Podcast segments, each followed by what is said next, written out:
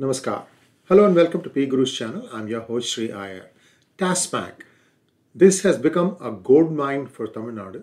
And I'm going to start looking a little bit into how it became this gold mine, the current status, and then I'm going to give uh, one more talk on where it all began, and this was in MGR's period. So that will be a separate discussion that will probably come in a few days from today. But today, let's take a look at what is happening with TASMAC as things stand today.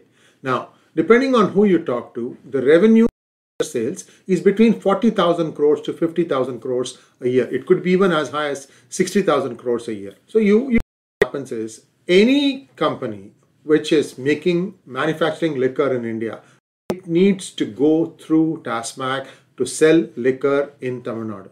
It's a mandate. You have no other way. You cannot have your own showroom. No, none of that stuff. You cannot sell to anyone. I don't know how five-star hotels supply their liquor, but I'm willing to bet it is one of these TASMAC routes that it have to take. So I believe that what happens is at the beginning of the year when TASMAC licensing is start starts, five to six big they all come together, they pull together the the, the money and this money could be kickback money, something probably of the order of 10 to 20 percent. So you're talking about 4,000 crores to perhaps even as high as 8,000 crores or even 10,000 crores, depending upon where the numbers lie. This is the money that is given to the ruling government. So most likely the lion's share goes to the chief minister and of course then the chief minister will distribute the largest to others. Chief minister of course has to take care of party finances. So that's the justification. You get the idea. So the interesting thing is that somebody in the TASMAC organization blurted out that the cost price of one unit of consumed liquor is 24 rupees and the selling price is 120 rupees. You heard that right, five times. So there is enormous amount of profit margins in liquor sales.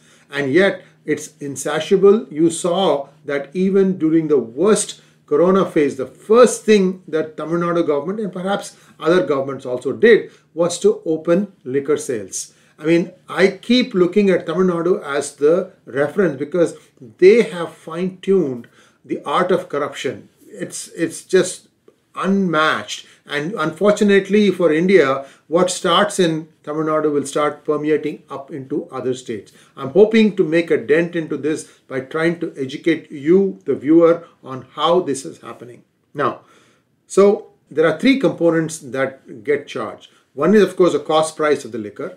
Then there is the excise component. The third one is called as the vend fee, V-E-N-D fee. And, and when it is sold from TASMAC outlet, the money comes straight into the Tamil Nadu treasury. So 40,000, 50,000, whatever the number, it comes straight in.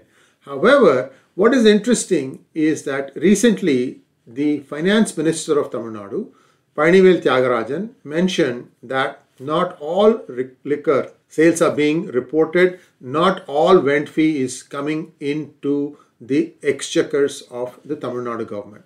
What does that mean? What is really happening? Is it possible that some are procuring liquor indirectly, not through TASMAC, but in their own independent way? Like think about a village in the border between Kerala and Tamil Nadu and somebody comes in and says, here, you know, you're pushing so much sales anyway, so here, take this uh, XYZ distilleries extra soda. And since this is not coming through TASMAC, you don't have to report it to TASMAC. Therefore, you can get to keep a lion's fee of the profits. Is that what is happening? Well, it is inevitable because you are taking a fat commission. 4x profit margins are huge and that is probably why this kind of thing could be happening. So what happens? The state loses revenue. More importantly, the money that goes to the chief minister, that goes down. Is this possible that it is what is happening? Well, we have to wait and see. You know, there'll be a few legs broken, a few arms twisted, and then things will come back. But I don't think this is ever going to go away because the amount of money involved is just too much. So how do you break this? Now, what distilleries can do, those at least who have the muscle and who want to take on a government, they can go to the court and say that Tasmac is monopolizing the, the market and that it is not proper for a, any country to have a monopoly and that they should also be allowed to sell. If one breaks out, then it will happen and, and suddenly you will notice that the prices are starting to come down and, and the quality of liquor will be better and more importantly the amount of money making that the current government or the any government in power that comes to power in Tamil Nadu is enjoying will go down. Thanks for watching. Please do like, share and subscribe to our channel and do not forget to click on the bell button for notifications. Namaskar.